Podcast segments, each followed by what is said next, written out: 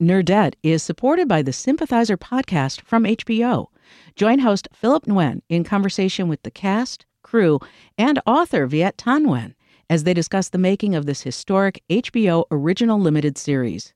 Stream new episodes of HBO's The Sympathizer Sundays exclusively on Max, and listen to the Sympathizer podcast wherever you listen to podcasts.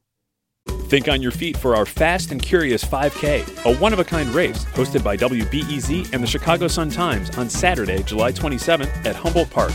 More info and early bird registration at wbez.org/events.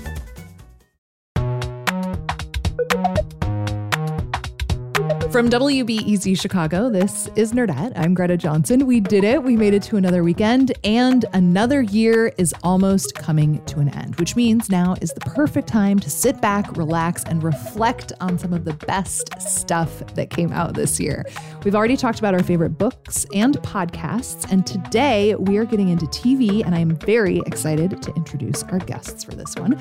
With us is Inkoo Kang, who writes about TV for The New Yorker. Inkoo, hello. Hi. Also, here is Kathryn VanArendonk, who writes about TV for New York Magazine. Kathryn, hello. Hello. Okay, so before we get to our picks, I would love to know a little bit about how you are both sort of thinking of criteria for best shows of the year. Hmm. Inkoo, what do you think? Oh. I mean, I think the standard, like, really boring critic rule of thumb is you have to judge a TV show based on what it's going for, right?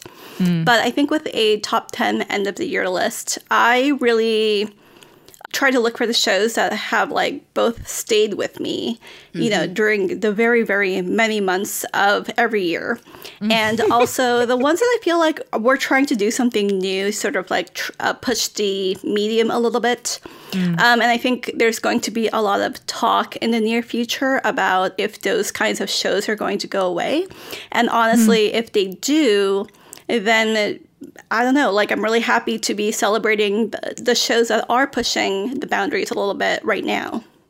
Do you mean in terms of kind of just the future of, for example, streaming in general and what networks are willing to put money behind? Yeah, that's exactly what I'm talking about because so much of the innovations and the experiments that we've had in the past, I don't know, five to 10 years, have come as a result of the overproduction of programming that came out of the streaming wars. And now that mm-hmm. I think the corporations seem to be calling a truce and are sort of tending to their own financial wounds a little bit. Mm. And there is a lot of big fear and anxiety and I think pessimism about what that's going to mean for TV in I don't know 2024 2025 right but hmm. I'm hopeful and also I have to be hopeful because this is what I've chosen to dedicate my life to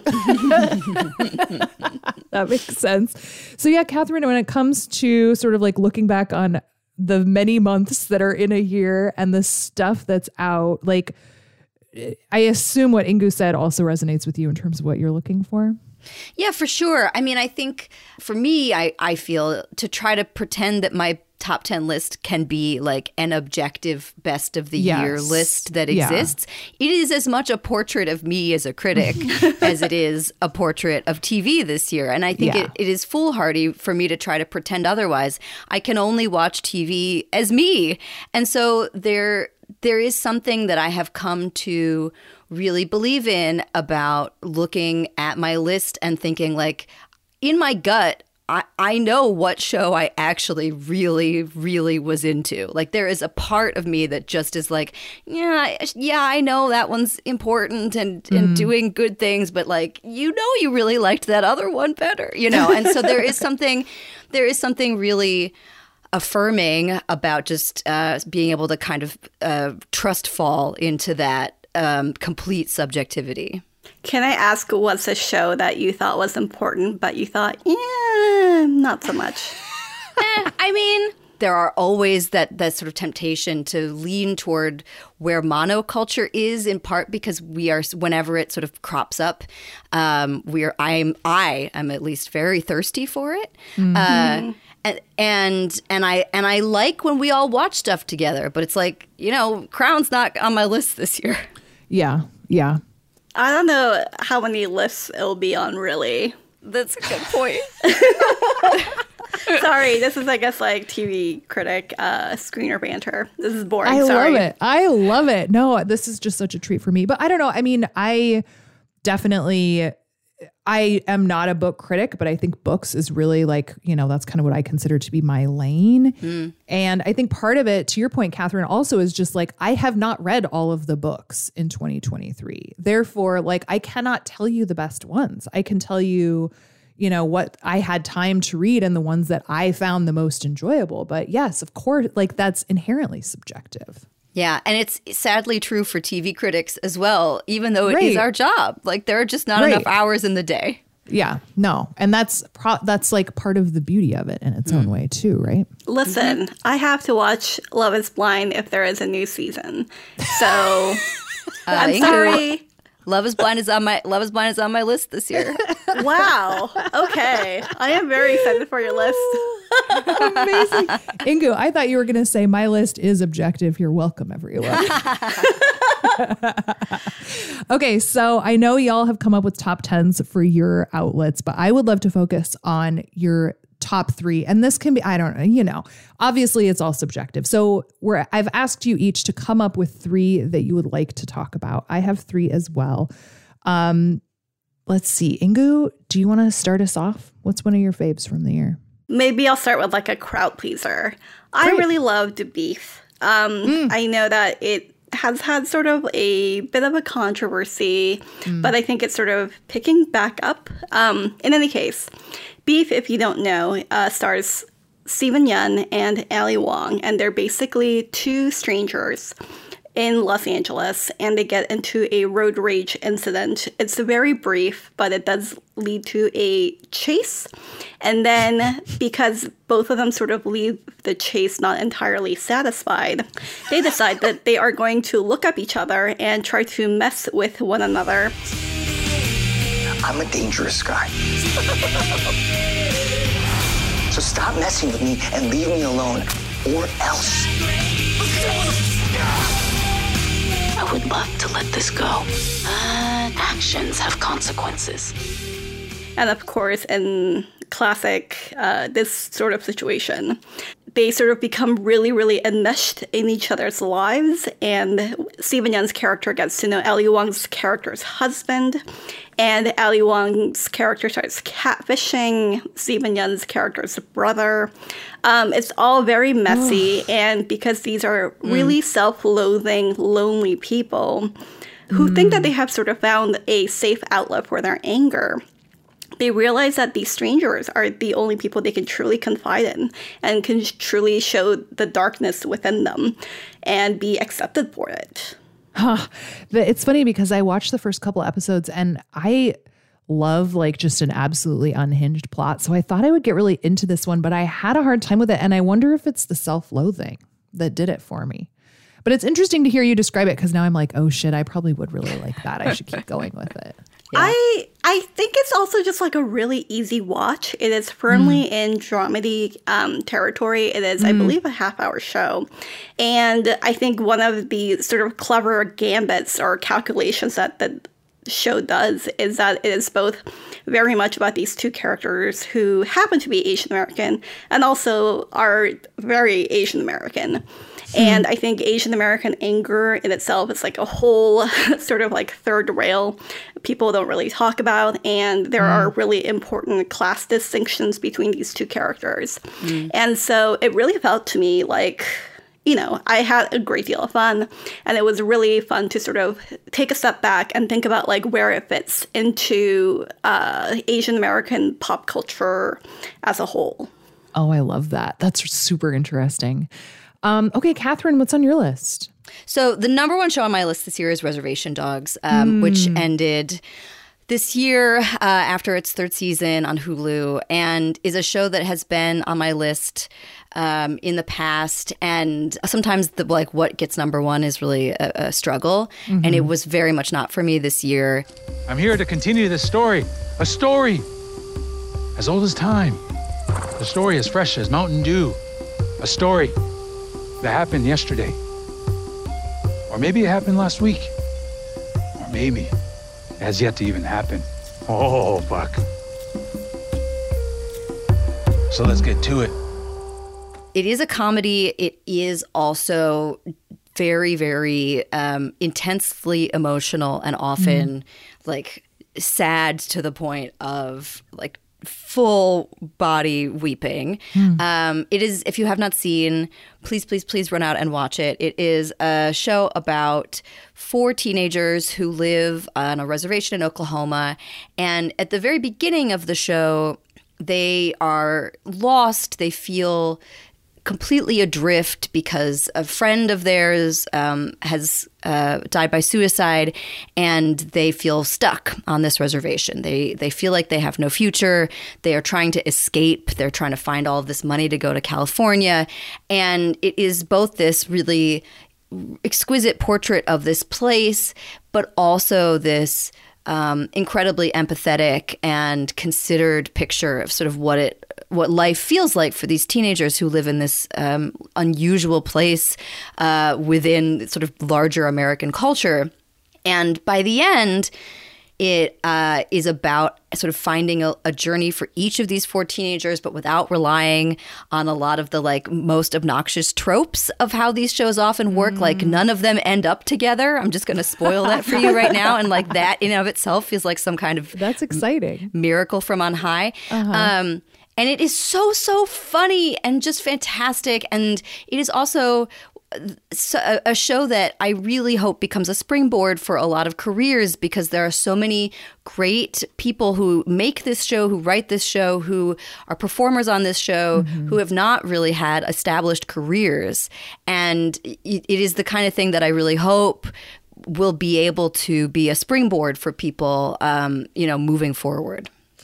Yeah, that's really exciting. That reminds me of a conversation I had with uh, Michael Greyeyes several years ago when the first season of Rutherford Falls came out. And I think at that point, I can't remember if Reservation Dogs, I think it was maybe about to come out or just starting. That sounds right. And he was so excited because he was just like, yeah, you can't just have the Beatles. You need the Rolling Stones, you need the Clash, you need the Cure. You know, that idea of like, you know, That's a not great just one analogy. show.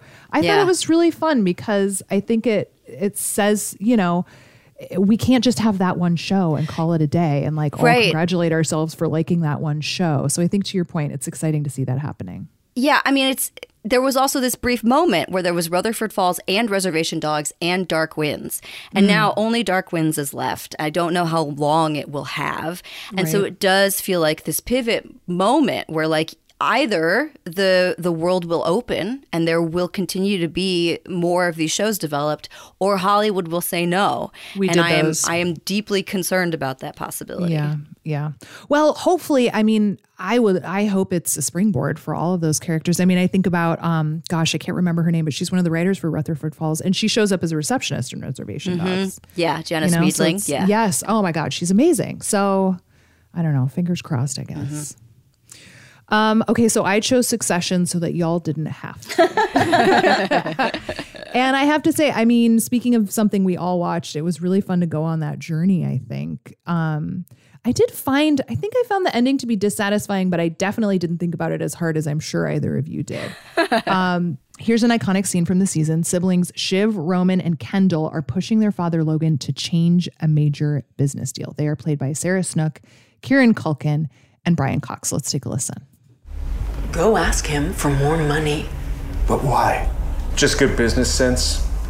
Gotta make our own pile. Oh, come Right, Dad? on. Yeah, I mean, it's what my gut is telling me, and so I gotta mm. listen to my gut. It's it's all I got to go on. Jesus. You're such fucking dopes. you are not serious figures. I love you. But you are not serious people. Oh my God. I recently had the question mark pleasure question mark of rewatching the uh, Star Wars prequels and Brian Cox voices one of the like alien characters. And I was just like, oh my God. It's, I mean, God, what? He's just, he is an icon. He's just Yes. an absolute fucking icon. And yet you can also hear his voice doing McDonald's commercials, which is very jarring. What a spectrum. What a spectrum. so I don't know where, where do y'all fall with the succession of it all? I mean, obviously it was, I don't know, was it the biggest show of the year? Probably, right? At least in terms of dramas. I don't know if it was the biggest show. I mean, I think for a certain maybe like media obsessed type of uh, Mm. audience, um, it was really, really fascinating watching Succession play out at the same time as all of the uh, Murdoch and Fox News drama stuff Mm. played out because I Mhm. think all of the revelations coming out of the Dominion trial, Mm. you know, where you learn that Tucker Carlson hates Trump. And basically, a lot of those people inside Fox News think that the big lie is really genuinely a lie. Um, like, so much of that stuff came out. And of course, you watch Succession, you're thinking about Fox News, and it's really insidious political influence in our on our lives and yet at the same time i think what makes succession so great is that you can use it as commentary upon that world and you can really appreciate just like the specific dynastic dysfunctions of this particular Ugh. family Yeah, that's um, very I beautifully love this particular season. I think we can spoil and say that. Um, I think we probably yeah. could at this point. Yeah, Logan dies. Logan Yes. dies, and I love that most of the season was dedicated to the aftermath because he Yes. just leaves this Yes. Same. gigantic crater. And I think you know, I was really afraid that the show wouldn't do that or maybe would be like too scared to do that. I mm-hmm. love the ending. And I don't know. I mean, who isn't the eldest boy here? Mm-hmm. Yeah. Yeah, I think, I mean, especially the episode where they don't know for sure whether Logan is dead, but they they have a pretty good feel like the the way they filmed it, the direction, the acting, the, that episode was so phenomenally done. And also, like many fewer millions of people watched that episode than watched The Last of Us on HBO, to our question previously about sure. like, you know, popularity and sort of how we measure impact and, and Yeah. size. Um, although it t- does obviously bear all of this connection to real world stories and and figures. The other thing about Succession and Reservation Dogs uh, and Beef is that they are original stories, right? And like The Last of Us, this adaptation of a thing that we already know how Right. it ends. Um, and and I think that part of, of why that season and like not knowing that he was going to die or when or how, like there, there is actually like shockingly little of that on TV now. And mm-hmm. so it is just so lovely when we get those moments. Okay, let's take a quick break and then we will be back with more of our favorite television of 2023.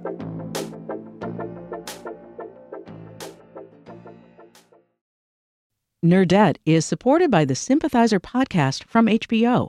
Join host Philip Nguyen in conversation with the cast, crew, and author Viet Thanh Nguyen as they discuss the making of this historic HBO original limited series.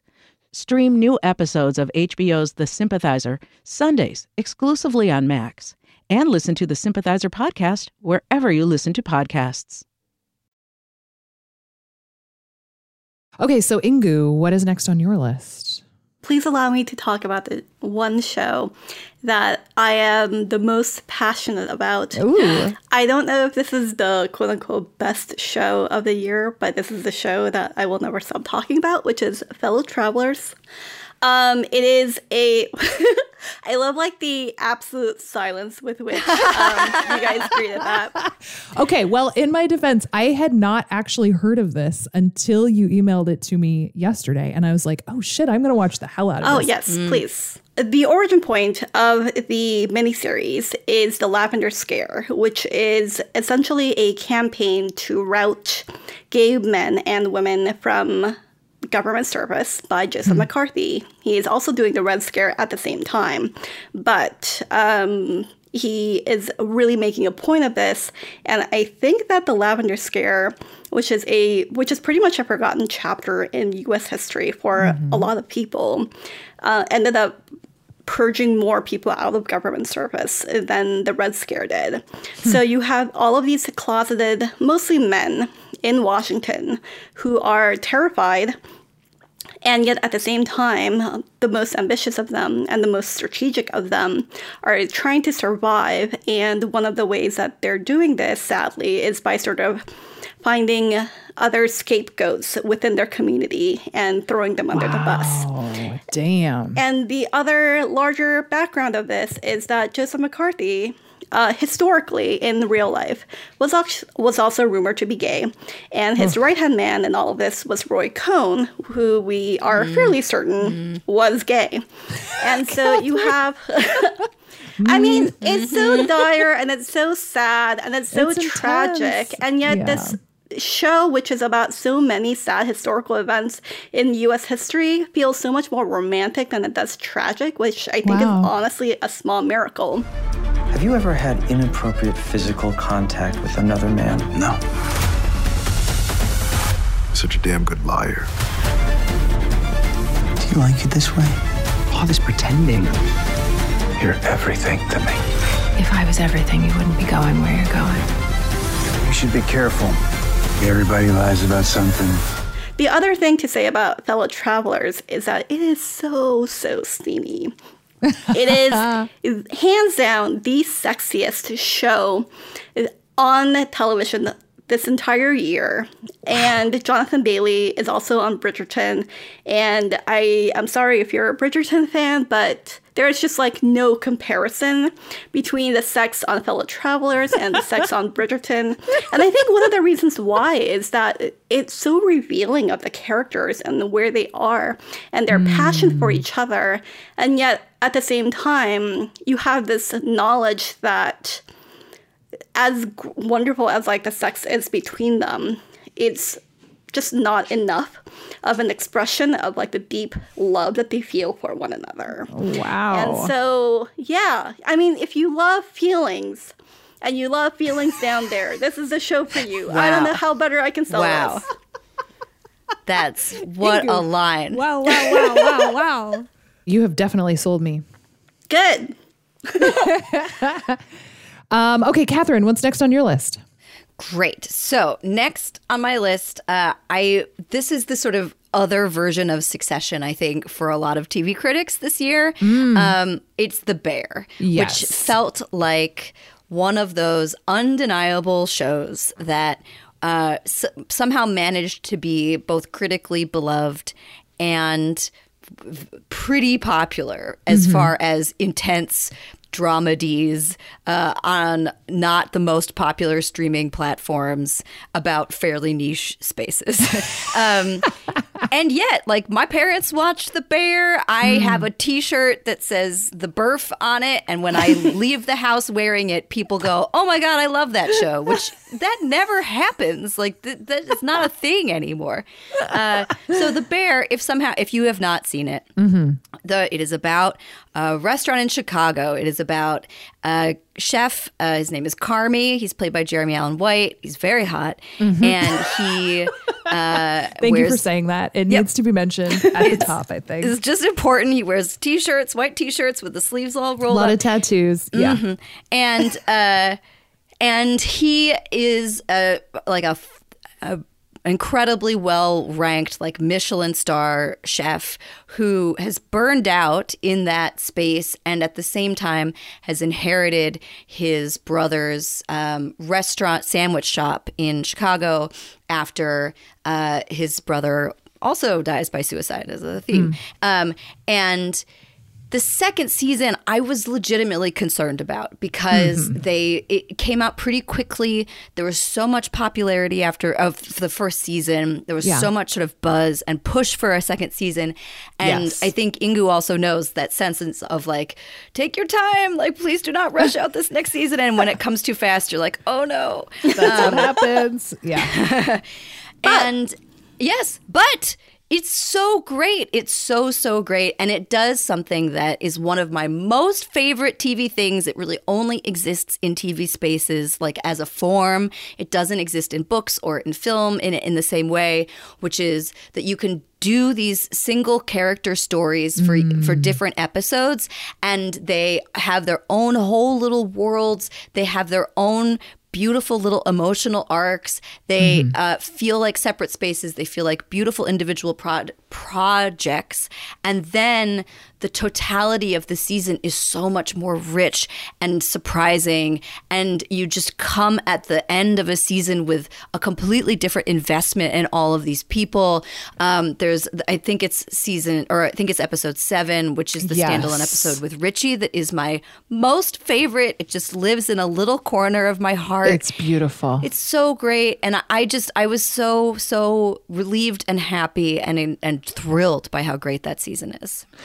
Same. It's on my list too. Um, Inkoo, I'm excited to hear what you think of it as well. I think partly like I liked season one. I loved season two. It was so much softer and kinder and gentler. And with the way it treated its characters, and I think with the way the characters treated its them each other, and I loved that. I have heard from some, from some people that they have a hard time watching the show or they can't really imagine watching the show mm. because especially after season 1 there was a lot of chatter about how it really mimics the stresses of working in the kitchen. So much Yeah. yelling. Just Yeah. like the sweaty panic like for 59 minutes of like every hour. And I understand that viewpoint, but for me, it's not really about that. For me, it is a show about how these people understand that they work in a toxic workplace and they're trying to figure out how to create a new workplace with the same people uh, by bringing out the best within them and by trying to sort of detoxify the ingrained patterns within uh, their own brain. And I think that honestly, for me, that is sort of like the fairy tale element of the show that I appreciate the most. I love this place. I love this city. I want to start our first business here. I want it to be a real business, an honest business with with with honest partners. We want to do high level dining and hospitality and, and, and beverages, and we can and we will because we know that any good restaurant starts with dedication to service and taking care of the customer. We drafted a quick term sheet that specifically lays out not only our business prospectus, but an execution guide as well as a return portfolio. Richard, will you turn that fucking thing off, please? So in the second season, the restaurant shuts down for like a large portion of the episodes. Uh, they have to do a bunch of maintenance and also they're retraining a lot of the employees. And do I believe that this tiny sandwich shop has the means to send one of their chefs to Denmark? Like, no. There are But- a lot of continuity issues, especially if you live in Chicago. I'm just gonna say it that Oh, way. okay. but also, like, I don't really care, right? Like, I Yeah, want to watch totally. Sydney go to like 12 different restaurants in Chicago and eat Mm-hmm. 12 perfect meals and get inspiration from each one of them and rediscover her passion for food. And I want to watch, you know, the episode that Kathryn mentioned, Richie, learned that he can, actually has like real skills and he didn't know that about himself. so beautiful. Yeah. I think that show more than any other this year, I just found myself weeping by the end of like a great number of those episodes just because I was so touched by whatever it was, whatever portrayal they had put. It was just like, oh shit, you pulled that off again. It's Like, a big was soft just- show. It's a it is big, a big soft, soft, soft show. Um, okay, so Inkoo, what is your third pick? I am. What is the sports metaphor here? Going on the mat or Ooh. wrestlers? Okay. Oh yeah, that works. I think. I'm pretty sure. Sorry, that I works. know so little about sports, and I don't I am care to not the learn person to anymore. ask. Yeah. You're putting on some shorts. yes, put your uh, stretchy shorts on for wrestlers. I started wrestling. It's kind of like a last resort type thing. You can only take so many hits before you get angry. Do I have some regrets? I want to be more than what I am. I say wrestling saved me. I found a way to channel my anger. Professional wrestling is an art form. It's based on real life pain, trauma. You've got to be a little mad. Fascinating. Five seconds into that, the first piano, and I'm like, oh shit, I'm all in on this. Get ready to cry. Greta. Gotcha. yeah, turns out that's all it takes every time. Uh, this is a docu series on Netflix by Greg Whiteley, who uh, is the guy behind uh, another controversial pick, Cheer, um, and also Last Chance U. Um, I think he has essentially become like this, like really deeply humanist uh, documentarian of like sort of where sports mentorship and economic precarity intersect. Um, as I said, I don't know anything about sports. I don't know anything about wrestler, wrestling, and I was absolutely riveted by this docu series, which is about an independent wrestling league. I think out of Ohio, that is trying to survive. Essentially, there are these like two really big wrestling leagues, the WWE and something else. Sorry and there are all of these like tiny little leagues that are trying to survive and they don't have like the big splashy TV money.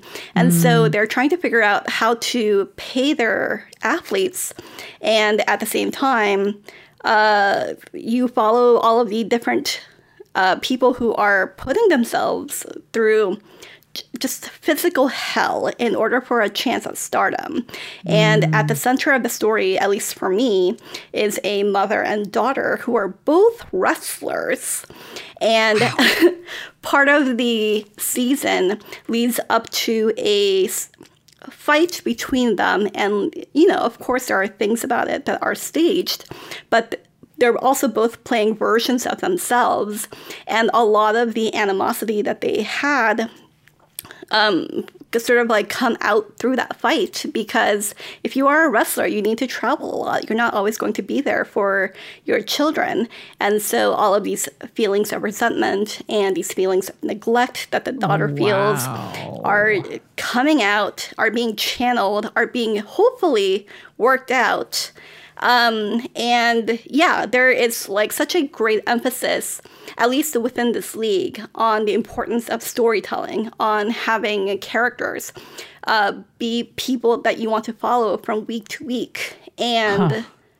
I mean, the docu series like sort of like uses that as as its guiding star, right? Like these are really fascinating stories, and I think sort of like on a slightly less important point, there are so many docu series right now, like always everywhere on every fucking network and every website, and they are also visually bleh. And this one is just gorgeous to look at. The hmm. aesthetics of wrestling is, I think, like something that's really highlighted here.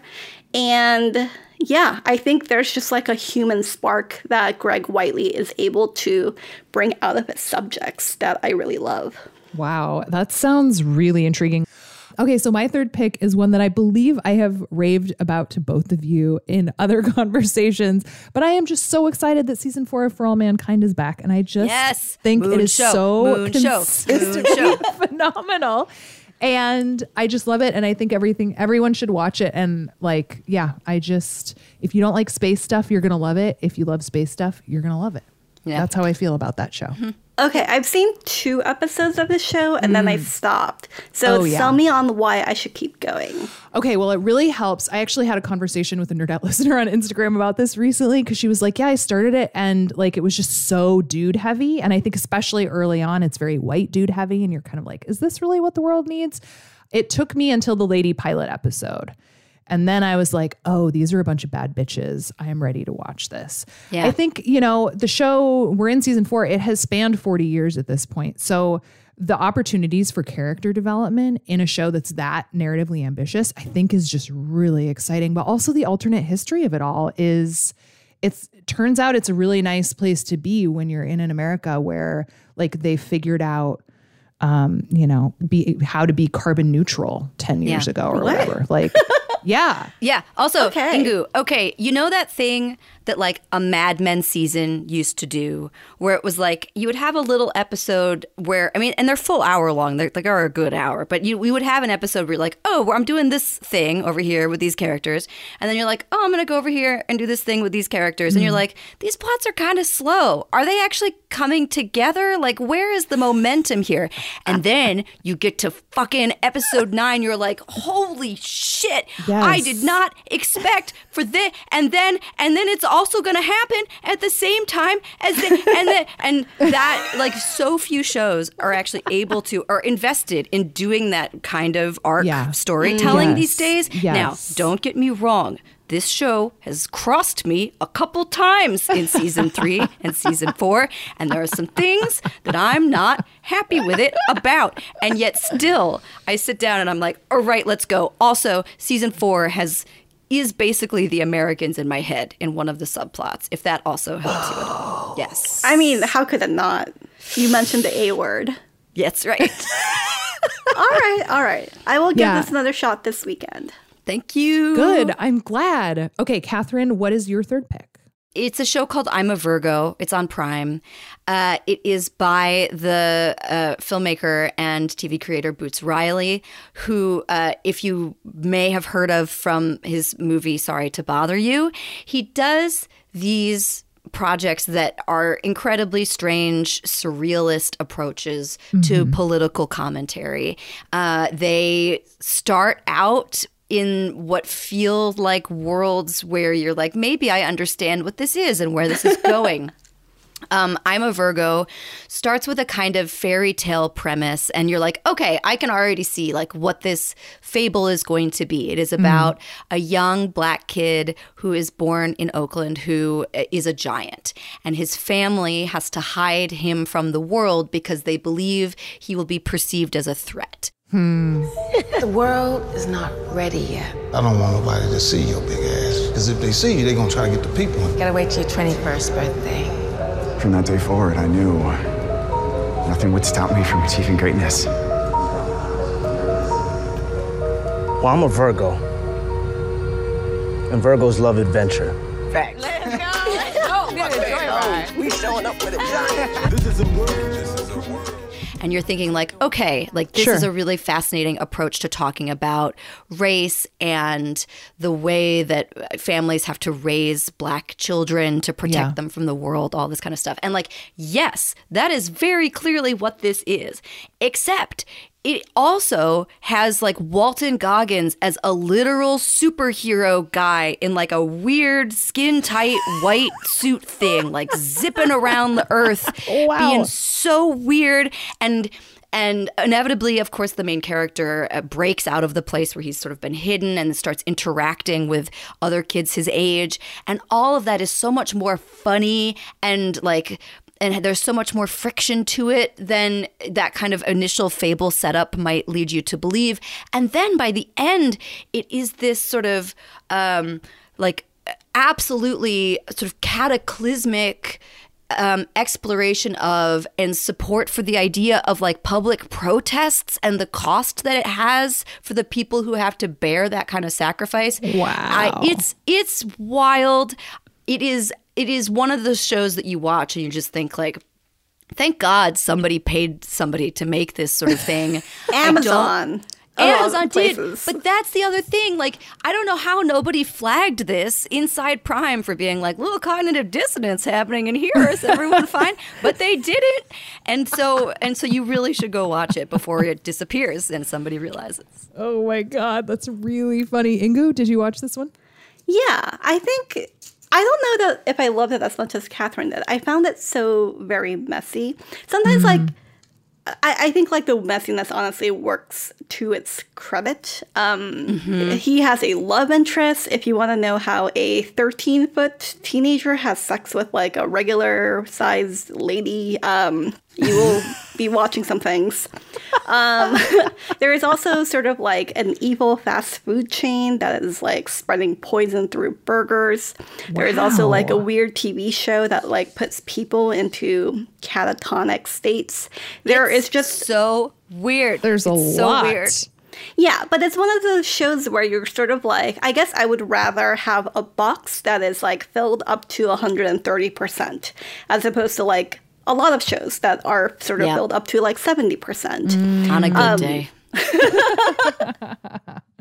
Um, so I asked each of you to bring like an unsung hero show also of just like something that you feel like did not get its time in the sun this year. And I'd love to know what your picks are for that one. as well. I think mine is Starstruck, which came out, its third Mm. season Yep. came out this year on Max, and it's just so fucking charming. I just Yes. really enjoy it. I think it's kind of perfect. And I didn't think enough people talked about the third season this year. So I didn't realize mine. there was a third season already. I know, right? Well, and what happened too is like I was looking it up or I pulled it up on Max and I forgot that there had been a second season. I just feel like it's not getting yelled about enough because No. I think like yes, there are a million romantic comedies out there, but this one is so genuinely like tender and funny and so much about friendship as much as it is about any relationship and it's just Mm. a real joy to watch. Okay. Mine is another Max show, and I am a little bit embarrassed to say that I did not know that it existed like a week ago. Wow. And then I uh, heard about it from a different TV critic. Thank God we have those. and I was floored by how great it was. It is called Scavengers Reign. It is an it is a sci-fi animated series. Um, I think maybe like the closest analog is something like Annihilation. It is essentially about these um, different survivors on a planet that is extremely hostile to them, but in this like completely impersonal way. And basically, they're all like they're mostly separated and trying to converge upon the wreckage of their former ship. Um, there are still some people, I think, in deep sleep. Um, I think that's the term. Sorry, I know so little about sci-fi. Uh, and they really want to like save those people before anything bad happens to them. And the selling point, at least for me, for the show is that the flora and the fauna that they come up with on the show are so entirely original. And one thing that I really have never understood about sci-fi or animation is why people take so few imaginative leaps. And this is a show where it's only imaginative leaps. Um, And the other like r- really intriguing aspect of the show is that for maybe like the first half there is very very little dialogue and it really just forces you to pay attention it is going it is a show that like works like on its own rhythms and it is up to you to try to like adjust to the show's rhythms and yet you know i think like by the third or fourth episode i was absolutely hypnotized Nothing is safe out here. I think there's more to this planet than we realize The world shares things with me, things that are far beyond what's right in front of me. Your time is short. Oh shit. That's cool. Um, so Kathryn, what do you wish people had yelled about more this year in a good way? I am I'm actually very very grateful that I did hear a little bit of yelling about this show. Um, it's called Deadloch. It's an Australian show, but you can watch it on Prime.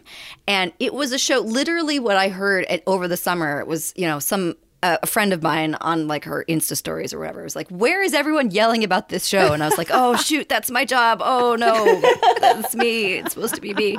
And then like even then, I still didn't quite get to it for another like it, certainly after it was released. And then it, I was really busy. I was like, I just need something. I, don't know what it is. Maybe it's going to be this. And I put it on, and I was like, yes, it was this, and which is just the best, the best feeling. Yes. Um, so the premise of this show, it's an Australian buddy cop show, sort Oh, of. It okay. is a mystery series about um, this very strange little artist colony in Tasmania. It is like a, a super freaky lesbian arts colony that is in the same place as this sort of um, older um, fishing town. And so there's uh, still a bunch of men who are working in the fishing industry and they deeply resent all of the lesbians. And is this top of the lake no, it's I but know, it's it sounds yes, but better and funnier. Better? I, no, I, I mean different, a very different vibe. Okay. And and then underneath that, there's the like indigenous community who is also still there and thinks like everyone is ridiculous, right? and uh, murders start coming pretty fast and furious. Like, you know, the bodies really pile up. And it does all of the kind of like red herring, twist and turn sorts of things that you want as you're doing your like procedural mystery.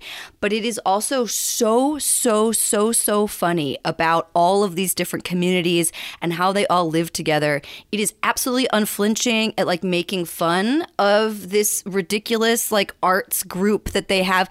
I could not stop laughing. And then also taking quite seriously the like gender politics and the sort of um, indigenous politics of what this place is like. I think we now have gotten to a place where television is like, all right, let's try to sell stories about like gentrification. Mm. Let's try to sell, sell uh, to tell stories about place and what happens when people come in. I mean, I think The Curse is certainly trying to do this in a way that is like serious, even while it's also trying to be funny. Deadloch is basically those same sorts of politics, except it is so more willing to actually poke fun at like all the sides of this equation mm. and and yet bloody murder everywhere. I had a great great great great time it's a cop dynamic that i don't you don't usually see um, and i i'm desperately hoping they make another season well, Inkoo, Kathryn, thank you both very much for coming on. This was great. Thanks. Thanks for having us. And last but not least, here are some recommendations from you. Hi, Nerdette. This is Betsy from Deerfield. My favorite show this year was Heartstopper Season 2. It is just the cutest, nicest, happiest uh, LGBTQ story that I think I've ever seen in my life. Hey, Nerdette, it's Catherine in Okinawa, Japan. I can't believe you're asking what the best show of the year is because it's obviously for all mankind on Apple TV. And just like most of the best things in my life, I wouldn't have watched it if it weren't for you. So thanks. This is Stevie. I'm coming at you from Asheville, North Carolina, on my morning walk, which is delightful but very cold. Uh, your focus on delight is the thing that keeps me coming back to this podcast over and over again. So, on going with that theme, I thought I'd share some shows that I found to be absolutely delightful this year. One is Reservation Dogs. It was really funny and touching, and it was a look into a community of people we don't often get to see in the spotlight of TV or movie stories in this way. It was created by Sterling Harjo and Taika Waititi, and I can't recommend it enough. And speaking of Taika Waititi, the other gem of a show I devoured this year was Our Flag Means Death. And it's a show about pirates. pirates, yes. Um, but Taika uses that same talent uh, for telling stories of quirky and sometimes outcast people who live in community together. I hope that others enjoy it and I just love hearing the things you all share and the other listeners share about things they find delightful. And I can't wait to listen to even more delightful uh, episodes of Nerdette in 2024.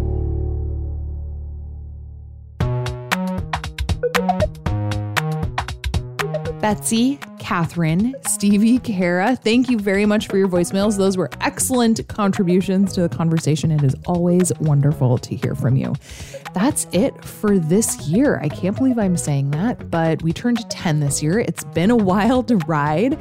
And we're going to be back in 2024 with more of all the great stuff you love. I'm really excited with our start for book club for the year. We're reading Jonathan Abernathy, You Are Kind. It is by Molly McGhee. We'll have that spoiler free author interview in the feed on Tuesday, January 2nd.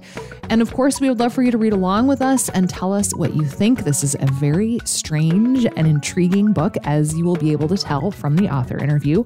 Also, we are recording our panel discussion on Friday, January 26th. That means that is your deadline for sending us voicemails. So let us know. We really would love to hear what you think. Nerdette is produced by me, Greta Johnson, and Anna Bauman from WBEZ in Chicago, and we are also a part of the NPR network and Brendan Banaszak is our executive producer. We will see you next year. Nerdette is supported by the Sympathizer podcast from HBO. Join host Philip Nguyen in conversation with the cast, crew, and author Viet Thanh Nguyen as they discuss the making of this historic HBO original limited series. Stream new episodes of HBO's The Sympathizer Sundays exclusively on Max, and listen to the Sympathizer podcast wherever you listen to podcasts.